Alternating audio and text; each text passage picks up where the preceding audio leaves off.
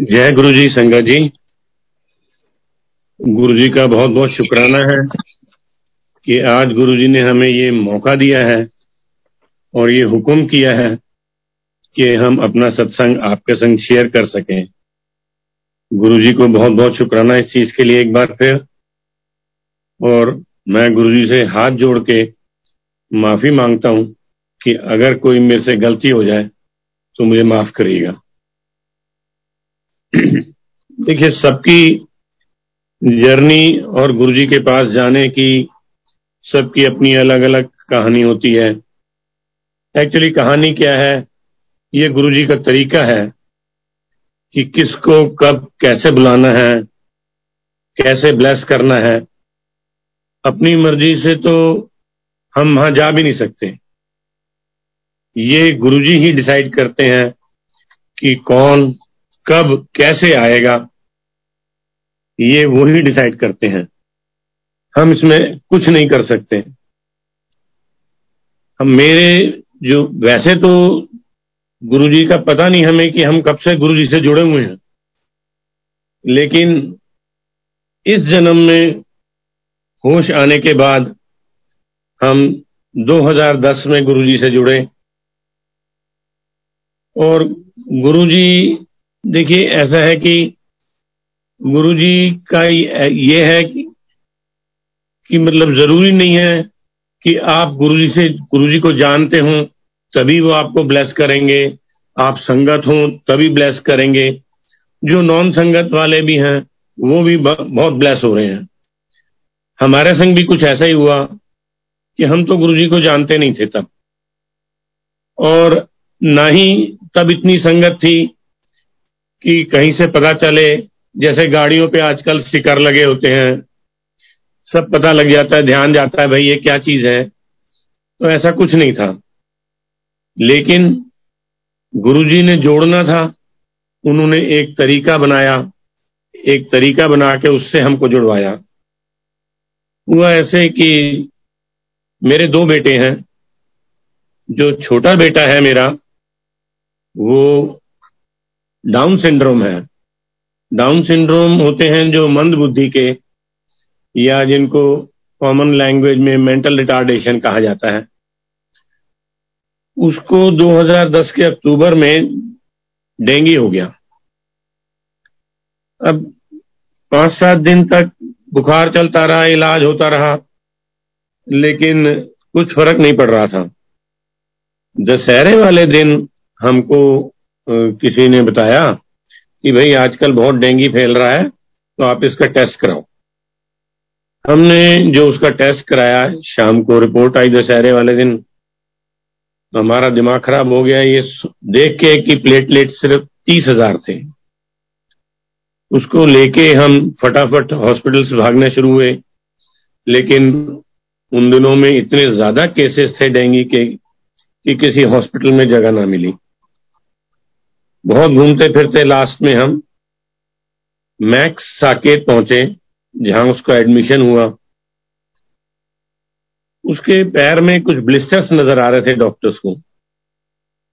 तो इमीडिएटली उसको रूम में शिफ्ट किया और एक डेढ़ घंटा ही हुआ था अभी कि उसने स्टूल के साथ बहुत ब्लड पास किया।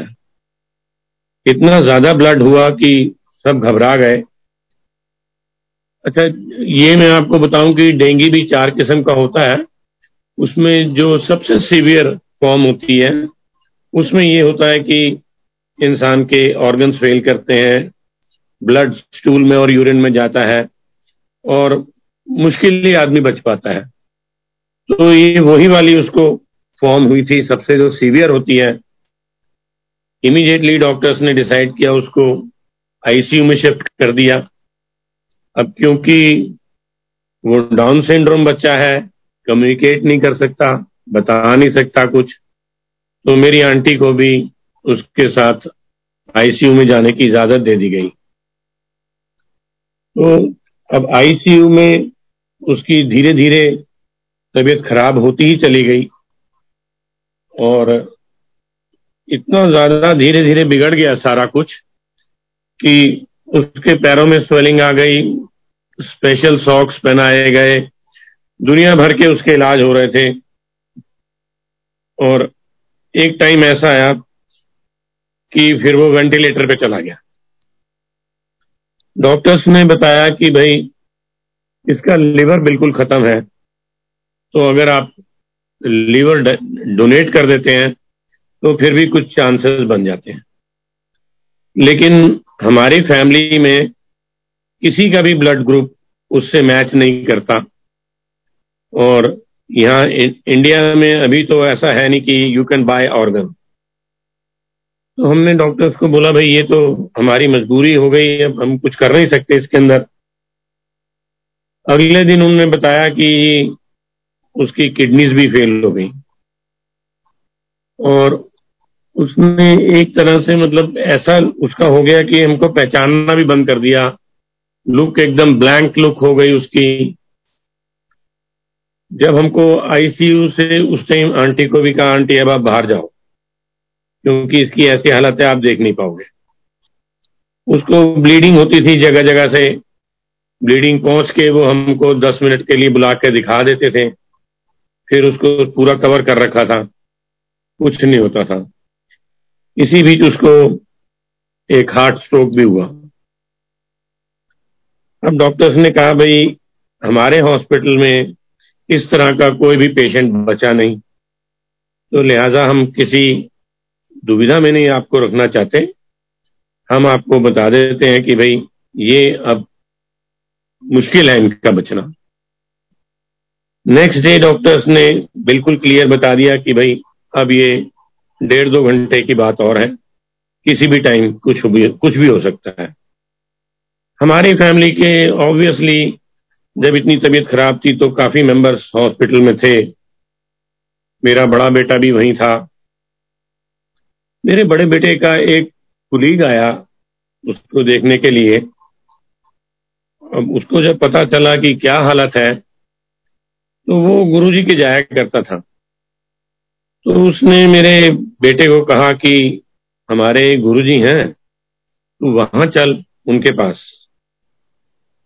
अब बेटा तो बहुत परेशान था, उसने कहा अच्छा अपनी मम्मी से पूछा उसने कि मैं वहाँ चला जाऊँ। अब हमने कहा, बेटा, डेढ़ दो घंटे का टाइम डॉक्टर बोल रहे हैं। पता नहीं गुरुजी का मंदिर कितनी दूर है, कहाँ है? हमने तो सुना भी नहीं था। तो तू कब जाएगा? बीच में कुछ हो गया तो बच्चा तेरे से बहुत ज़्यादा कनेक्टेड है। तो तू ऐसा करियो, अगर सब ठीक रहा तो तू कल हो जाइयो।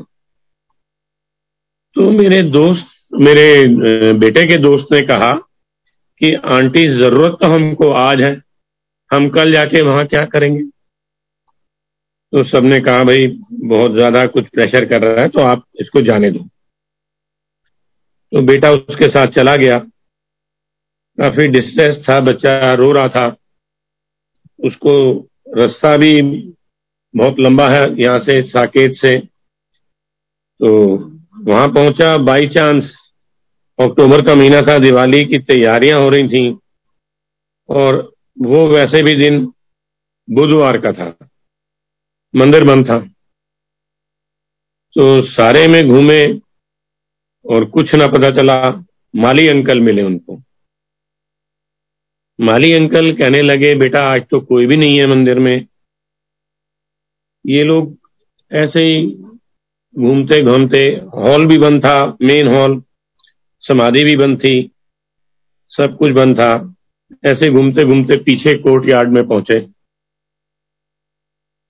अब कोर्ट यार्ड में वैसे कोई नहीं था, माली अंकल ने बताया। लेकिन एक आंटी वहाँ पे आ गई। और वो कहने लगी कि बेटा क्या बात हो गई? तो इसने बताया कि भाई ऐसे ऐसे मेरा भाई बीमार है और ये और वो सारी उनको बताया। उन्होंने इसको लड्डू प्रसाद और समोसे प्रसाद दिया और कहा कि बेटा ये अपने भाई को खिला देना। और उन्होंने म्यूज़िक रूम के वहाँ से खोला और गुरुजी का वहाँ स्वरूप था। और इससे कहा, मत्था टेक लो। और फिर समाधि खुलवा के वहाँ से एक फूल भी दिया उसको। तो इसने कहा कि, आंटी, ऐसा है कि बच्चे को तो वेंटिलेटर पे है तो वो कुछ खा नहीं पाएगा। तो उन्होंने कहा, बेटा, ऐसा करो, फिर तुम ये स्वरूप ले जाओ। एक छोटा स्वरूप दिया है उन्होंने और कहा कि इस स्वरूप को उसके तकिए के नीचे रख देना। ये वहाँ से आया हॉस्पिटल, एक थोड़ी सी इसमें अजीब सी एनर्जी थी। बहुत पॉजिटिविटी थी और ऐसे बोल रहा था कि अब तो मेरा भाई ठीक हो जाएगा, अब तो मेरा भाई ठीक हो जाएगा। हमें ऐसा लग रहा था कि पता नहीं कहीं इसके दिमाग पे असर हो गया है, क्या हो गया है। डॉक्टर्स ने बिल्कुल जवाब दिया हुआ है, किसी मिनट खबर आ सकती है और ये क्या बोल रहा है। खैर, हमने डॉक्टर्स को बोला, जी, हमें एक फ़ोटो गुरु जी फ़ोटो है, हम, हमारे को उसके तकिए के नीचे रखनी है। अब वहाँ उस टाइम तक ये हालत थी कि सब नर्स और डॉक्टर्स को ये पता था कि अब ये बच्चा नहीं बचेगा। तो उन्होंने कहा, आप जो करना चाहते हैं कर लीजिए। हमने वो गुरुजी का स्वरूप इसके तकिए के नीचे रख दिया।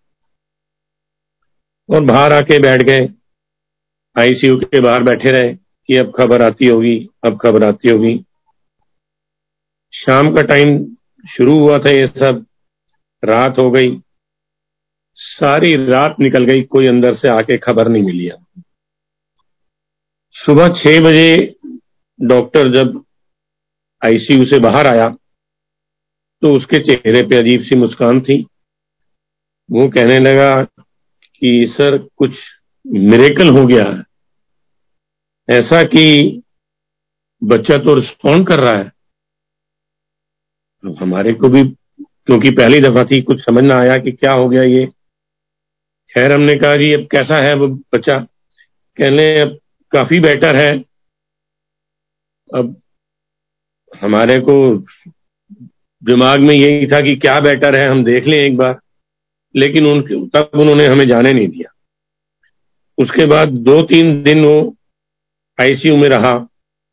वो पंद्रह मिनट का टाइम होता था जिसमें वो हमको दिखा देते थे एक दफ़ा।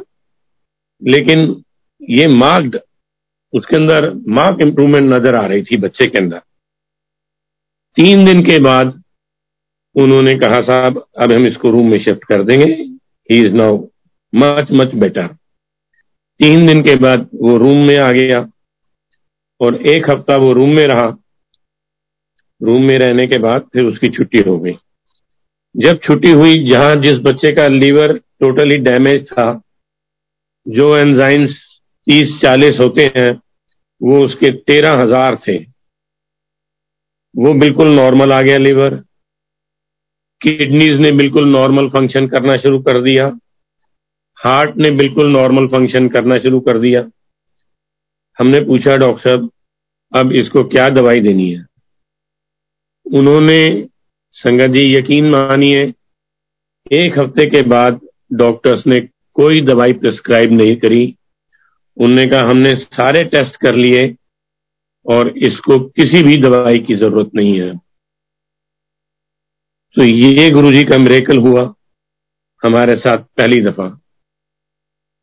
अब जब घर आ गए तो मेरा बड़ा बेटा कहने लगा कि भाई, मैंने तो वहाँ मन्नत मांगी है कि मेरा भाई ठीक हो जाएगा तो मैं यहाँ मत्था टेकने आऊँगा, सब परिवार। हम सब भी सोचने लगे कि भाई जाना तो चाहिए, इसने जो भी गुरुजी हैं, उनको इसने प्रॉमिस किया है। तो कुछ दिन निकले, दस बारह दिन बाद हमने एक दिन प्रोग्राम बनाया।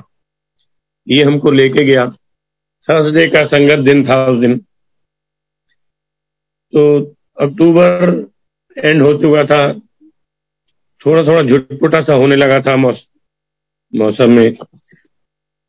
ये भी लग रहा था कि ये अंधेरे में जगह पहचान पाएगा कि नहीं। वो कह रहा था, बहुत दूर है। खैर, हम चले गए। वहाँ पहुँचे तो अभी हम लोग साढ़े छह बजे पहुँच गए वहाँ। इसने हमें जहाँ जहाँ बताया कि भाई ये समाधि है, ये ये है, ये हॉल है, ये गुरु जी का आसन है, यहाँ मत्था टेको सब जगह। हमने वहाँ मत्था टेक लिया। हमें कुछ पता नहीं था गुरु जी के बारे में। तो हॉल में बैठे तब तक संगत आई नहीं थी। सात बजे संगत शुरू होती थी। सात से नौ शब्द चलते थे। हमें मालूम नहीं था कि क्या होना है, क्या नहीं होना। पौने सात बजे मैंने बेटे से कहा, बेटा, तुमने जो प्रॉमिस किया था यहाँ पे आके कि मैं सपरिवार मत्था टेकने आऊँगा, मत्था हमने टेक लिया अब चलो यहाँ से। क्योंकि हमें रास्ते का ज्ञान नहीं है और अंधेरा सा हो गया है तो हम कहीं भटक ना जाए। हम संगत जी वहाँ से आ गए। लेकिन मन में एक पता नहीं अजीब सा खिंचाव था। हम वहाँ मजबूरन वापस आए, लेकिन ऐसा मन कर रहा था कि वहाँ जाएँ दोबारा। कुछ ऐसा नहीं था कि हमने कोई चीज़ वहाँ ऐसी देख ली हो जिससे कि हमको ऐसा लग रहा हो कि हम वहाँ जाएँ, लेकिन वो बता नहीं सकते हम कि क्या चीज़ थी। वो सिर्फ़ फील की जा सकती है कि हमें ऐसा लग रहा था कि मंदिर चलो। अब हमने पता किया कि भाई क्या होता है। मेरी सिस्टर ने भी पता किया। तो किसी ने बताया कि वहाँ मंडे को सुबह से शाम तक मंदिर खुलता है, चाय प्रसाद मिलता है, और बाकी चार दिन थर्सडे फ्राइडे सैटरडे संडे चार दिन संगत होती है, लंगर प्रसाद होता है। तो हम एक दिन मंडे को चले गए। वहाँ जाके हम बैठे, पीछे कोर्ट यार्ड में चाय प्रसाद मिला और वहीं बहुत सारी संगत आपस में सत्संग कर रही थी। हमने लोगों के सत्संग सुने। सत्संग सुन के तो ऐसा लगने लगा, ये क्या जगह, हम कहाँ पहुँच गए? लेकिन फिर हम आ गए। अगले मंडे हम फिर चले गए। तो शाम के जाने की तो अभी हिम्मत नहीं हुई, लेकिन अगले मंडे फिर हम चले गए दिन में। और तब भी वहाँ लोगों से पता करा, लोग कहते हैं, सब कहते हैं कि आप शाम को आइए। शाम को तो संगत होती है शब्द चलते हैं, लंगर प्रसाद होता है। फिर हिम्मत करके हम शाम को भी जाने लगे। और इस तरह रेगुलर हम लोग एवरी थर्सडे और एवरी सैटरडे मंदिर जाने लगे।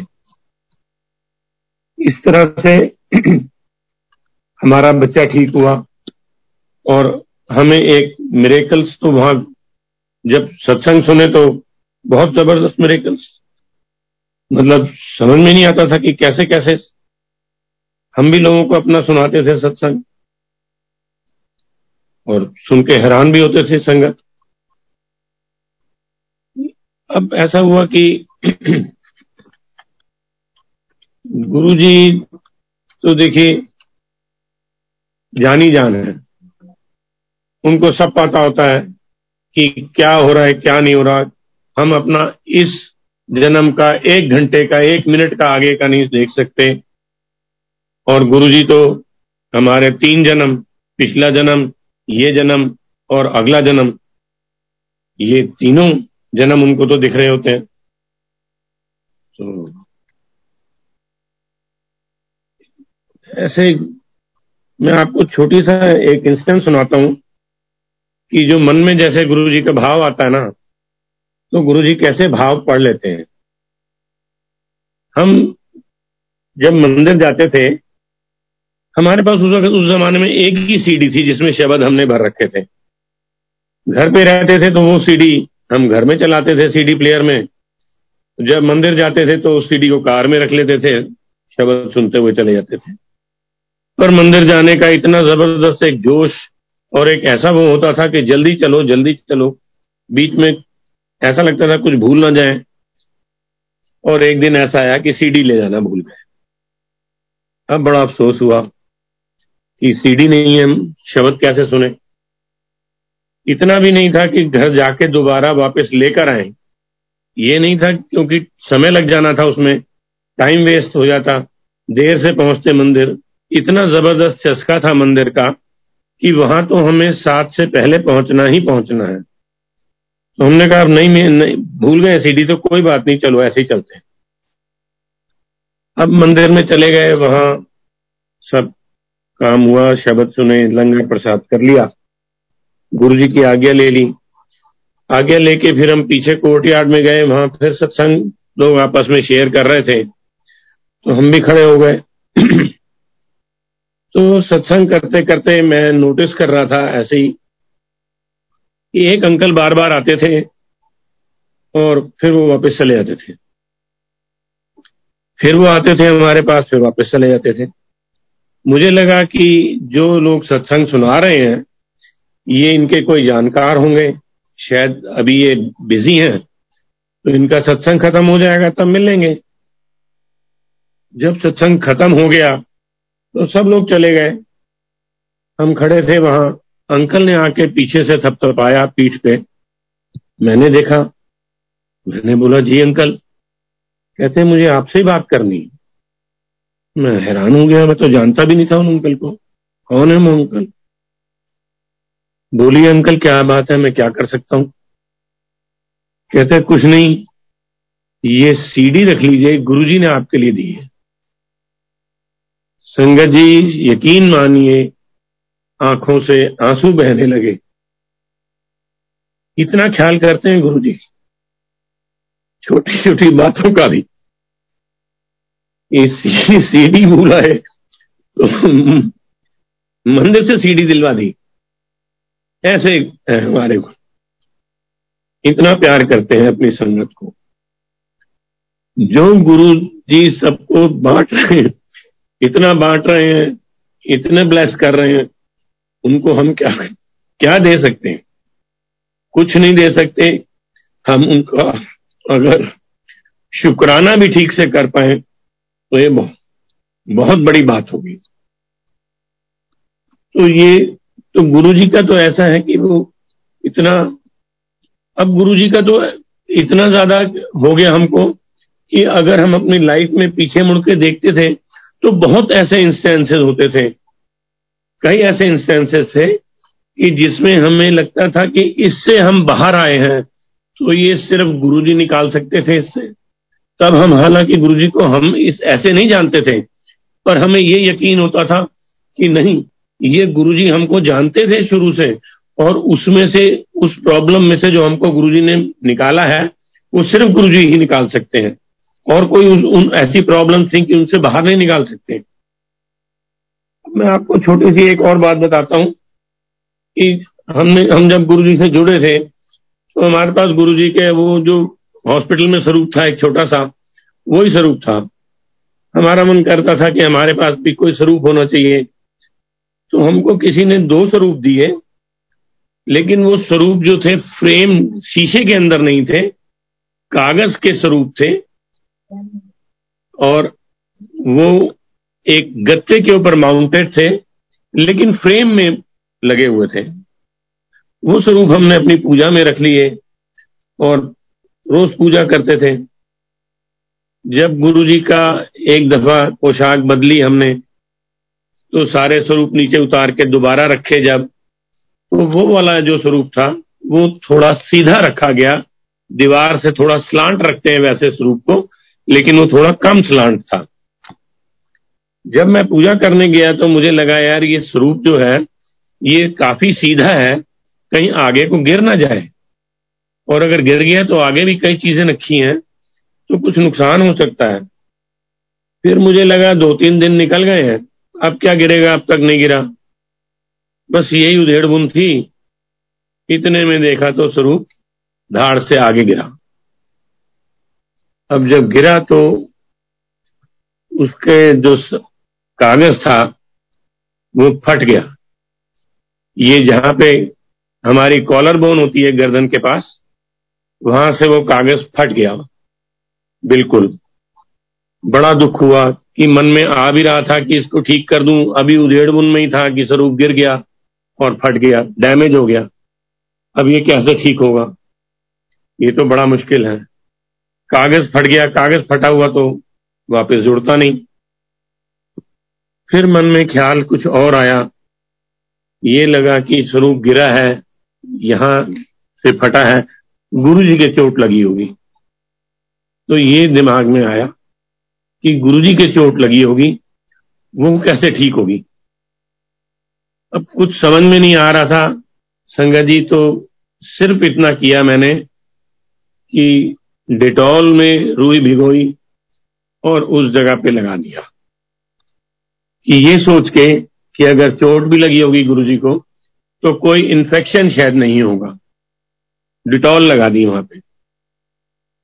अब ये सब करके, हम पूजा उजा करके अपने चले गए ऑफ़िस भूल भाल गए, ये सब बातें। अपने नेक्स्ट डे भी दो दिन दो दिन, तीन दिन निकल गए। दो तीन दिन के बाद अचानक ख्याल आया कि ये स्वरूप फट गया था। अब क्या हाल है? और गुरु जी की चोट लगी थी, हमने डिटॉल लगाई थी, क्या हुआ? संगत जी, वो जो स्वरूप फटा था, वो वापस वहाँ पे उसी तरह कागज़ आ गया, वो ही प्रिंट उसके ऊपर।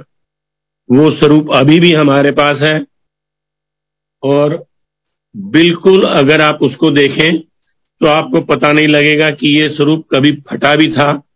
उस पर कोई, अगर किसी फटे हुए को जोड़ते हैं तो वहाँ अगर नखून से हाथ करें तो पता चलता है, वो अभी बिल्कुल प्लेन है स्वरूप। तो ऐसे गुरुजी अपने चमत्कार दिखाते हैं। ये सब बातें, इन सब बातों से ये होता है कि हमारा विश्वास गुरु जी के अंदर और दृढ़ होता चला जाता है।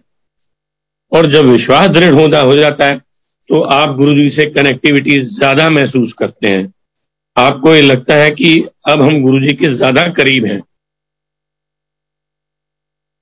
एक और मैं आपको सत्संग बताता हूँ, अपने बड़े बेटे का, कि वो भी बहुत अजीब अजीब सा किस्सा है। मेरे बड़े बेटे को एक दफ़ा पेरी एनल एप्सेस हो गया। उसको हॉस्पिटल में दिखाया, उन्होंने कहा, इसका सर्जरी होगी। उनने सर्जरी कर दी। कहा, जी इसके हीलअप होने में डेढ़ दो महीने लग जाएँगे। काफ़ी बड़ा स्कार था। डेढ़ दो महीने की जगह चार महीने लगे उसको हीलअप होने में। थोड़े दिन बाद वो एप्सेस रियकर हो गया और फिर दोबारा उसकी सर्जरी हो गई। तीसरी दफ़ा फिर वो रियकर हुआ। तो हमें लगा कि कोई हॉस्पिटल या डॉक्टर बदल के देखना चाहिए। हम दूसरे डॉक्टर के पास गए। एक डॉक्टर ने कहा, इसका एमआरआई कराइए आप। एमआरआई कराया तो पता चला कि वो एप्सस नहीं था, वो फिस्टुला था। फिस्टुला एक बीमारी है, जो बहुत ही गंदी बीमारी है, जिसमें अंदर ही अंदर पस फॉर्मेशन होता रहता है और ये एनल एरिया में होता है। तो अब डॉक्टर से बात करी, वो कहने हाँ हम इनकी, इसकी सर्जरी कर देंगे। दो तीन डॉक्टर से सलाह ली, सबने कहा, भाई, ये बहुत बढ़ गया है और इसकी तो सर्जरी दो या तीन दफ़ा में मिलके होगी और पीछे से लेके आगे तक पूरा कट लगेगा और ये इसको, आपको रिक्यूपरेशन में करीबन आठ नौ महीने लग जाएँगे। हमको लगा, ये आठ नौ महीने कह रहे हैं। तो डेढ़ साल लग जाएगा, जब डेढ़ महीना बोला था तो चार महीने लग गए थे। अब इसी उधेड़बुन में थे, लेकिन फिर भी मरता क्या ना करता डॉक्टर से अपॉइंटमेंट ले लिया, फिक्स कर लिया कि अगले दिन सुबह वहाँ जाना है। अब जो भी होगा देखा जाएगा, बीमारी तो इलाज करना ही है। रात को मेरी आंटी करीबन सात आठ बजे कुछ नेट पे देख रही थी तो उनको एक वीडियो नज़र आया किसी डॉक्टर का। वो वीडियो फिस्टुला के बारे में वो डॉक्टर बता रहा था। और जब वो वीडियो देखा उसने, ये, देखिए, ये चीज़ें सब गुरुजी करते हैं। ये गुरुजी का वो था कि उन्होंने आंटी को वो उस जगह ले गए, वहाँ वो उसको बाई चांस वो वीडियो नज़र आ गया। ये सब गुरुजी कर रहे हैं। अब उस वीडियो में सब पता चला कि उनके यहाँ सर्जरी होती ही नहीं, वैसे इलाज हो जाता है। हमने उसी टाइम उस डॉक्टर से बात करी फ़ोन पे। उसने बताया कि जी, हम सर्जरी नहीं करते। ना ही हमारे यहाँ ड्रेसिंग होती है और हम इसका इलाज करते हैं। तो सारी चीज़ें छोड़ के नेक्स्ट डे मॉर्निंग हम उनके पास गए, उनसे चेकअप कराया। उनने कहा, देखिए, बढ़ काफ़ी गया है, इलाज लंबा होगा साल, डेढ़ साल लग सकता है। बारह से तेरह सर्जरीज होंगी। हमने कहा, ठीक है। जो उनकी सर्जरी थी, वो भी कुछ सर्जरी नॉर्मल सर्जरी की तरह नहीं थी। जैसे जैसे लेप्रोस्कोपी होती है, उस टाइप की सर्जरी है कुछ बट एक्चुअली नॉट लेप्रोस्कोपी तो वो इलाज शुरू कर दिया। अब 12-14 सर्जरीज मेरे बेटे की हुई और उसके बाद बेटा बिल्कुल ठीक हो गया। अब आप ये देखिए कि बिल्कुल जिसकी डॉक्टर्स ने बता दिया था कि इतनी बुरी हालत हो जाएगी, वो सर्जरी करा के ऑफ़िस भी चला जाता था। उसकी जॉब भी चलती रही, उस सारे काम भी करता रहा रूटीन लाइफ भी उसकी चलती रही और उसका इलाज भी होता रहा। ये गुरु जी की महिमा है और कोई कर नहीं सकता। गुरु जी कर सकते हैं, ये का सब काम और किसी के बस का नहीं है। ये तो ऐसी बात है। अब मैं आपको लेटेस्ट एक बताता हूँ। अभी पिछले अक्टूबर में, अक्टूबर 2020 में एक दिन ऐसे ही मैं खुद 2021 सॉरी 2021 में ऐसे ही घर में मैं अचानक पैर अटका और मैं गिर गया। गिरने से बेहोश सा हो गया और होश आया, उठा तो मेरे को उसके बाद खांसी बहुत हो गई। इतनी खांसी हो गई कि लगातार खांसता रहता था। एक दो रोज तो दिखाया हमने डॉक्टर को। एक ने कहा जी आपकी पसली टूट गई है तो उसके लिए आप रेस्ट करिए। लेकिन रेस्ट करने के बाद भी खांसी ठीक नहीं हो रही थी। तो हमने एक स्पेशलिस्ट को जो चेस्ट स्पेशलिस्ट होते हैं ये पल्मोलॉजी में वहाँ दिखाया। उन्होंने टेस्ट करा के बताया जी आपको सीवियर अस्थमा है। इससे पहले अस्थमा की मुझे कोई शिकायत नहीं थी। मैं 10-10 किलोमीटर पैदल चलता था। कोई सांस नहीं फूलता था। एलिवेटर में इस्तेमाल नहीं करता था। 12-14 फ्लोर तक तो मैं आराम से सीढ़ी से चला जाता था। इस तरह की कोई प्रॉब्लम नहीं थी और अब ऐसा हो गया मेरे साथ कि मैं एक फ्लोर भी चढ़ नहीं पाता था। इतना बीमार हो गया। अब बीमारी डॉक्टर साहब का इलाज शुरू कर दिया। उनने कहा, मैंने कहा, डॉक्टर साहब, ये क्या बहुत बुरी हालत है क्या हमारी? मेरे को आपके पास आना तक मुश्किल हो जाता है। कहते, yes, it is severe asthma. और डॉक्टर ने मेरे को ऐसा बोला, आपको भाई साहब, दमा है, दमा। अपना इलाज करके, करते रहिए, देखिए क्या होता है। हमारा दिल बहुत दिल दुखी हुआ। लेकिन कहीं ना कहीं ये था कि गुरु जी हमारे साथ उन दिनों में मंदिर जाने के लिए ई पास बना करते थे। मंदिर जाने का मन बहुत होता था, लेकिन सेहत बिल्कुल अलाउ नहीं करती थी। हम फ़र्स्ट फ्लोर पे रहते हैं कि फ़र्स्ट फ्लोर भी उतर सकूँ। एक दिन इतना ज़्यादा गुरुजी से के यहाँ जाने का मन करने लगा कि मेरी आंटी कहती कि जैसे भी हो, आप गाड़ी चला लो, ड्राइवर बुला लो, हम कैसे भी करके गुरुजी के पास चले जाएँगे। अभी हम सोच रहे थे कि जा पाएँगे या नहीं जा पाएँगे। मेरे छोटे भाई की वाइफ का फ़ोन आया। वो मेरे से कहती, दादा, मंदिर चलना है। मैंने कहा, भाई, हम तो सोच ही रहे हैं। लेकिन इस दुविधा में है कि मंदिर जाए कैसे? वो कहती है, आप चिंता क्यों करते हैं? हम लेके जाएँगे आपको मंदिर। और वहाँ पे भी हम आपके साथ रहेंगे तो आपको कोई दिक्कत नहीं होगी। अगले दिन हम लोग मंदिर चले गए। मंदिर गए ई पास वगैरह बन गया। मंदिर चले गए। मंदिर जाके हमारी गाड़ी अंदर पार्किंग में चली गई। अब गुरुजी ने हमको वहाँ पे कई दफ़ा पहले मंदिर में ऐसा होता था कि गणेश जी के पास पहुँचे तो वहाँ से सीधे समाधि के लिए किसी ने बैरिकेड खोल दिया कि, अंकल, ऐसे निकल जाओ, कोई बात नहीं। उस दिन गुरु जी ने हमें पूरा चलवाया, गेट से लेके कुटिया तक, फिर वापस गणेश जी के पास और समाधि करके अंदर मंदिर में भी पूरा चक्कर लगवा दिया। अब हमारे को ये लग रहा था कि इतना हम चल कैसे पा रहे हैं? तबीयत डर लग रहा था। मंदिर में उस दिन हमको एक लड्डू और एक समोसा मिला। हम प्रसाद लेके घर आ गए। घर आके खाना खाया। मैंने कहा, भाई, ऐसा करो, लड्डू प्रसाद दे दो। तला तली मुझे मना थी।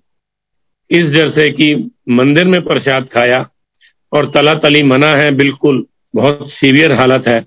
कहीं कुछ प्रॉब्लम ना हो जाए, हम घर ले आए थे प्रसाद। हमने कहा, समोसा प्रसाद शाम को चाय के साथ खा लेंगे। शाम को चाय के साथ हमने कहा, समोसा प्रसाद खा लेते हैं। वो खाया, समोसा खाते ही इतनी ज़बरदस्त खांसी शुरू हो गई कि सांस उखड़ने लगा और बिल्कुल ये हालत हो गई कि सांस आना लगभग बंद सा हो गया। डेढ़ घंटा मैं लगातार कंटिन्यूस खांसता रहा और खांसी के बाद ये हालत हो गई कि सांस आना बंद हो रहा रुक रहा था। गुरु जी को बोले गुरु जी ये क्या हो रहा है? लेकिन खांसी थी कि रुकने का नाम नहीं ले रहे। इतना थक गया वीक पहले ही हो गया था। इतना थक गया, किसी तरह रात को सो गया। सुबह जब उठा, वैसे मेरे को नहाने के लिए वॉशरूम में कुर्सी रख के उस पर बैठ के नहाता था। उस दिन जब मैं नहाया नहाने के बाद रोज सांस फूला, फूल जाता था। उस दिन नहाने के बाद सांस नहीं फूला। मुझे लगा कुछ बेटर हुआ। तो मैंने कहा, शायद कुछ असर हो रहा है। उसके बाद मेरे को पता नहीं किसी काम से एक हमारे यहाँ जो गाड़ी साफ़ करते हैं, वो लड़का आया, कहता, अंकल, आपकी गाड़ी की लाइट जल रही है। तो मुझे नीचे जाना पड़ा। नीचे जाके मैं जब ऊपर आया तो मैंने देखा कि मैं ऑल्टरनेट सीढ़ी जैसे पैर रख के चढ़ते हैं, वैसे चढ़ गया और सांस बिल्कुल नहीं फूला।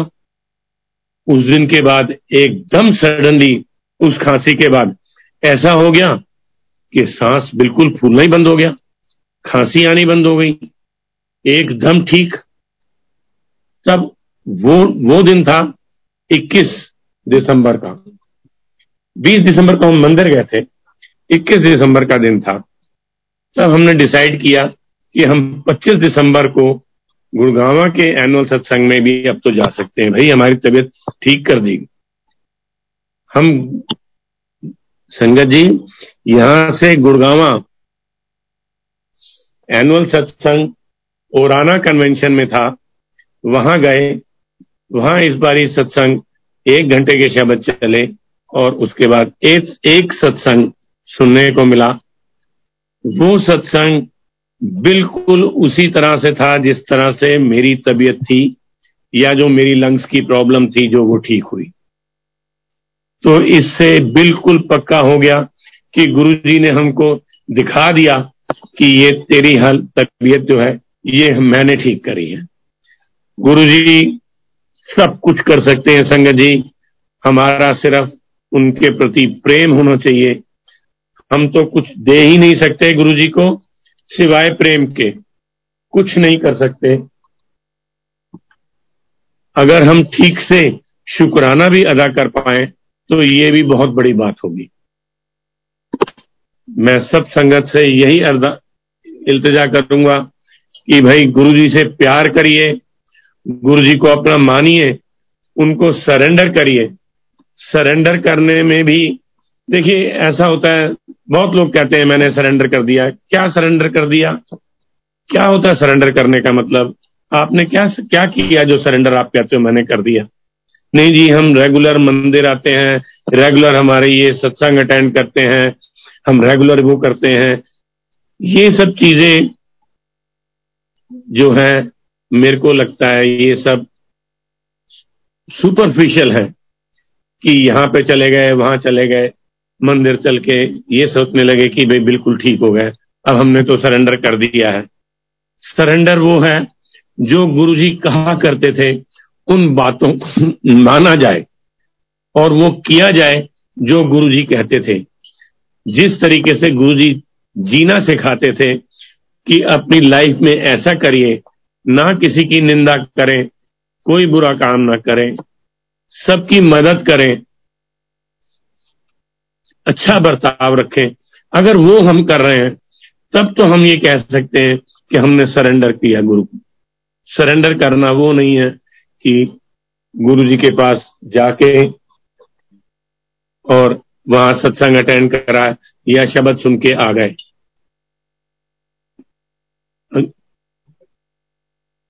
अंकल, टाइम है एक और? जी, अंकल, आप सुना सकते हैं और। देखिए मैं आपको एक और ऐसा किस्सा सुनाता हूँ। एक हमारा आ, मकान था जो हमने किराए पे दिया हुआ था। इस बारी जो हमारा टेनेंट आया वो कोई ठीक आदमी नहीं था और उसने 11 महीने के बाद हमको किराया भी देना बंद कर दिया और सोसाइटी का मेंटेनेंस वगैरह कुछ नहीं देता था, बिजली का बिल वगैरह। ढाई साल वो हमारे घर में इस तरह से रहता रहा। लेकिन हमें कहीं विश्वास था कि गुरुजी, हमारा करेंगे बेड़ा पार। हमारे बस का तो है नहीं। हम उससे हर तरह से रिक्वेस्ट कर सके, लेकिन वो नहीं माना। हार के अल्टीमेटली मेरे को उनके ऊपर सूट फ़ाइल करना पड़ा। और हमने केस कर दिया। तब क्योंकि वर्चुअल हियरिंग होती थी, केस भी कोई खास चल नहीं रहा था आगे कोविड के चक्कर में, और ऐसे ही डेट्स पड़ती रहती थी। एक दिन मेरे टेनेंट का फ़ोन आया कि जी, मैं मकान खाली करना चाहता हमने कहा अच्छा ठीक है, बताइए आप क्या करना है? वो कहता, जी, आप मेरे को कोर्ट में इस दिन मिल जाइए, मैं वहाँ पे एग्रीमेंट बना लूँगा और मकान हम आपका खाली कर देंगे. वहाँ पे हम कोर्ट में गए, लेकिन वो आया नहीं। उससे फ़ोन पे बात करी और उसने अपने वकील को ही उल्टा सीधा गालियाँ देनी शुरू कर दी कि, ये तुमने क्या एग्रीमेंट बनाया है? ऐसा नहीं होना चाहिए, ये और वो। बात आई गई हो गई। फिर उसके बाद दो महीने निकल गए। दो महीने के बाद उस टेनेंट ने मेरे वकील को एक दिन फ़ोन किया और कहा कि, सर, मैं मकान खाली करना चाहता हूँ। मेरे वकील का फ़ोन आया कि, जी, आप क्या मकान खाली वो करना चाहता उसका ऐसे ऐसे फ़ोन आया हमने कहा भी देखिए, पहले उन्होंने ऐसे किया है, वो बहुत झूठ बोलते रहे हमसे पहले भी और आई डोंट बिलीव हिम तो उसने कहा, देखिए, आप जैसा ठीक समझे। तो मन में विचार आया कि एक दफ़ा बात करके देखते हैं। मैंने उससे बात करी, कहता, जी, मैं अभी कहीं पे बैठा हूँ।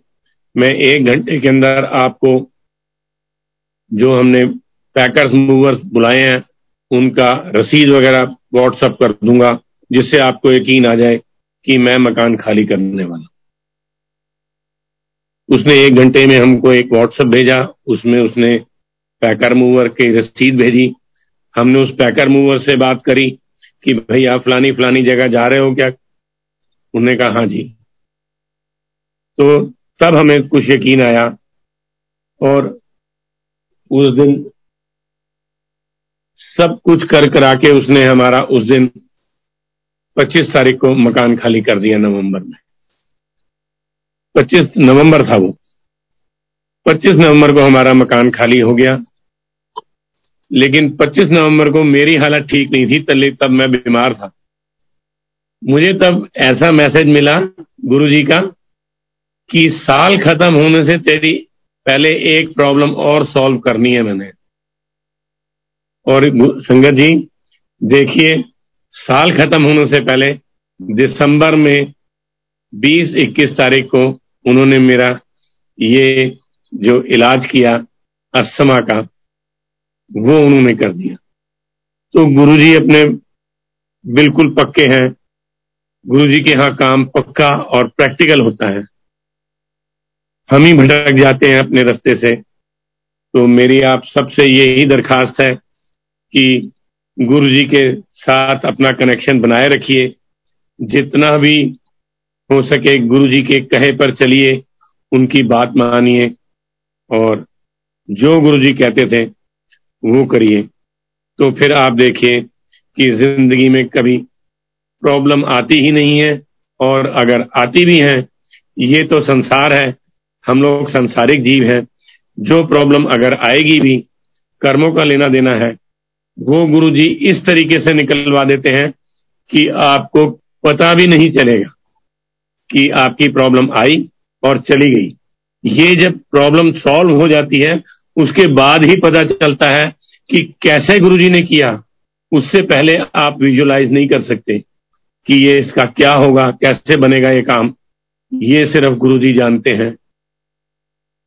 मैं आप सबका एक बार फिर से शुक्रिया अदा करता हूँ कि आपने समय निकालकर और समय देकर हमारा सत्संग सुना और गुरु जी का एक बार फिर लाख लाख शुक्राना कि उन्होंने हमें ये मौका दिया। मैं तो समझता हूँ, ये भी गुरु जी की बहुत बड़ी ब्लेसिंग है कि हमें उन्होंने ये मौका दिया कि हम सत्संग कर पाए। जय गुरु जी